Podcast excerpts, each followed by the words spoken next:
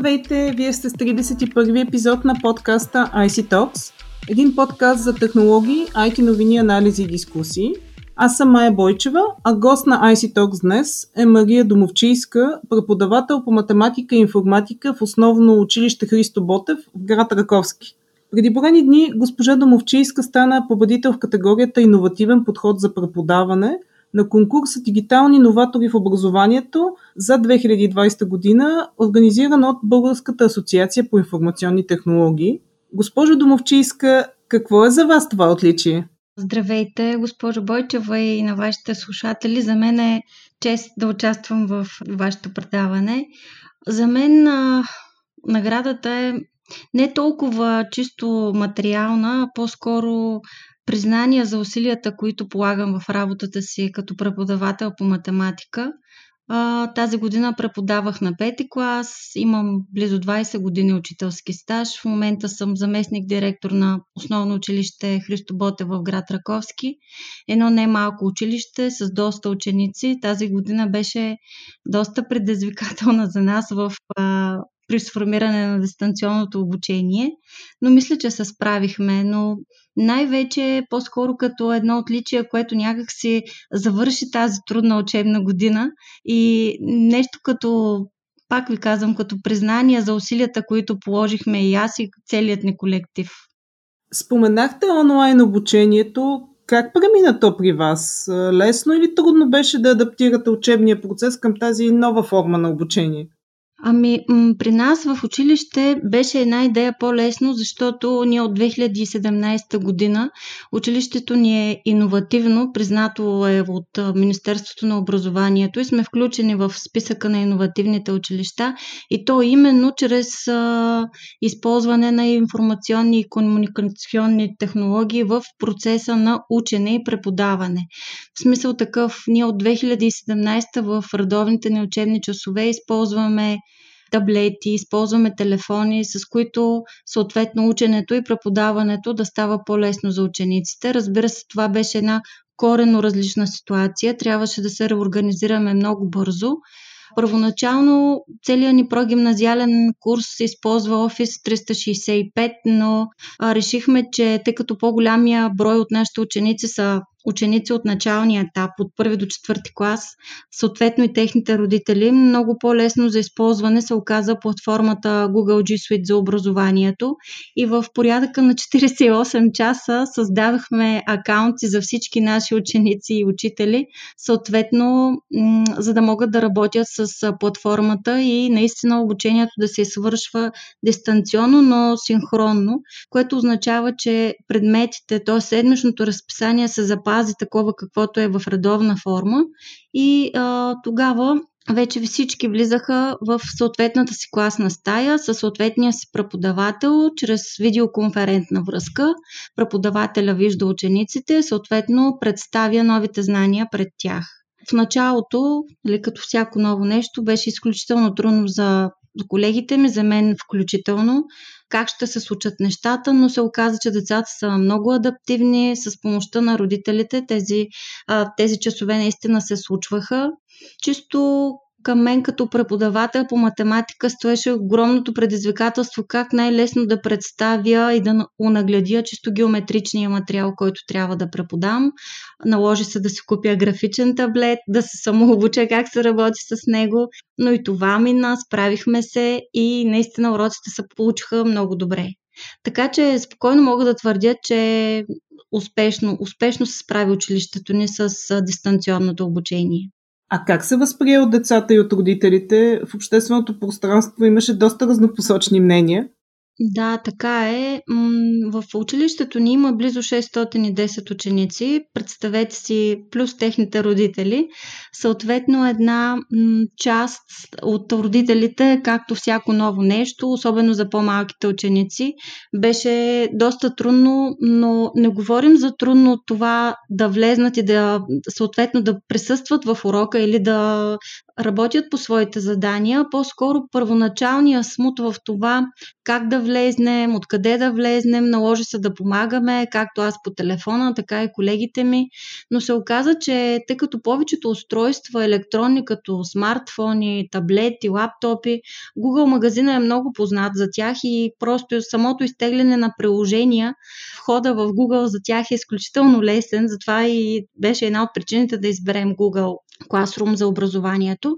Сега, разнопосочни съмнението, но по-голямата част е положителна. То, мисля, че това личи от резултатите ни на външно оценяване в седми клас, защото ние запазихме едно от а, призовите. Да, не сме в челната десятка, като в Пловдивска област, но сме в първите 50. На 46-то място сме по успех от общо 140, което за нас е окей, okay, смисъл добре е не сме, не сме слезнали надолу, не сме понижили резултатите си и всичко това е благодарението на усилието на колегите ми. Имахте ли притеснение? Какъв беше подходът ви? А, да, имахме притеснения, особено в началото, понеже колеги, всеки един учител иска това, което е правил в редовните занятия, да се случва и онлайн. В началото всички трябваше така да преглътнем, че нещата ще се случват по-бавно, че децата ще се справят по-бавно, отколкото в редовните занятия. Изключително натоварване беше за колегите, защото представете си целият поток от домашни работи, които трябваше да върна, съответно за другия ден трябваше да проверя електронно, трябваше да напиша рецензии, съответно обратна връзка да дам към родителите, към децата, за да може да изчистим грешките и да продължим напред. Не мога да кажа, че беше много лесно. Дори сега най-често въпроса, който се задаваме, когато се видим с колегите, който, които са в отпуск, но нали, по една или друга причина се чуваме, как ще започнем. Всъщност това е въпрос номер едно за нас, как ще започнем. Всички се притесняваме, но пък сме уверени и вече сме придобили увереност, че и дори да се наложи да започнем дистанционно, ще се справим. А според вас, притежават ли децата необходимите технологични умения днес? Спокойно мога да твърдя, че по-големите ученици, прогимназиален, гимназиален етап нямат никакъв проблем при работа с устройствата, докато при по-малките без помощ от родителя просто няма как да стане, макар че са много адаптивни. Давам ви пример с моята дъщеря. Тя беше първи клас и след първите три влизания вече в класрум, оттам нататък тя сама управляваше лаптопа, микрофона, видеото. Въобще адаптивни са много. Но вие виждате, децата днес са корено различни от нас. Примерно аз в първи клас едва ли бих могла да се справя с тези технологии, докато за тях влизане, изтегляне на приложения, гледане на клипчета или на уроци и след това обсъждането им не е никакъв проблем. Много се говори за образователната ни система и тя получава оценки в двата полюса. Според вас, релевантна ли е тя на потребностите на децата и на обществото, особено по отношение на технологиите? необходима ли е промяна и ако да, в каква посока? Тук ще изразя наистина личното ми мнение. Мнение като математик и информатик. Аз мятам, че устройството, електронното устройство не трябва да бъде отхвърляно. Напротив, според мен това е новия учебник за ученика. Това е, трябва да му бъде неговата дясна ръка. В смисъл такъв, но не на всяка цена. Идеята е, нали, това, което аз мога да кажа от собствената си гледна точка кога знанията по математика, например новите знания или упражняването и преговарянето, обобщаването на нови знания носи най-пълноценен смисъл, когато това знание се приложи на практика. Тоест, как чисто м- понятие, което, примерно, дам ви елементарен пример с събиране на десетични дроби. Нали, ако съм на дъската и започна да пресмятам или казвам, решавайте тази задача от учебника, първата, втората, третата и така нататък, това е скучно, това не е интересно за учениците. Но тази година направих следното. В а, класната стая организирахме един escape room с използването на таблети, чрез който учениците работиха по групи, трябваше да работят така, че да се измъкнат и да избягат нали, преносен смисъл от а, клетката, в която се намират. В случая клетката беше стаята по математика, като решат различни загадки и задачки, в които съответно да използват действията с дробите. И тогава вече подходът е съвсем различен. Децата са активни, те не стоят на едно място, трябва да извършат редица действия с ръцете си, ако щете, и с а, това да сгънат съответно модели да направят и така нататък. Мисля, че това е бъдещето на образованието. Тоест, трябва децата да разберат как чрез използване на технологиите знанията наистина се прилагат практически. И още един горещ въпрос. Какво е вашето мнение? Има ли място онлайн обучението в образователната програма извън пандемичната ситуация, която беше тази учебна година?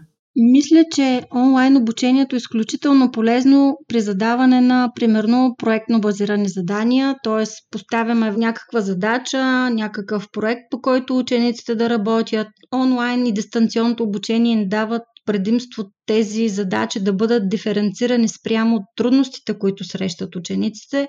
Имам предвид, онлайн обучението позволява да се зададат както по-трудни задачи за учениците, които се справят по-добре, така и по-лесни за тези, които срещат а, трудности. И мисля, че не трябва да го изключваме и не трябва да гледаме на онлайн обучението като на, на тема, напротив. А, особено подходящо е то за вакансиите, за грипните, за пролетната, ако щете, защото чрез обратна връзка от учител много лесно може да се осъществява и точно проектното обучение на учениците. Благодаря ви, че бяхте гост на IC Talks, а на слушателите очаквайте следващия ни епизод. До скоро!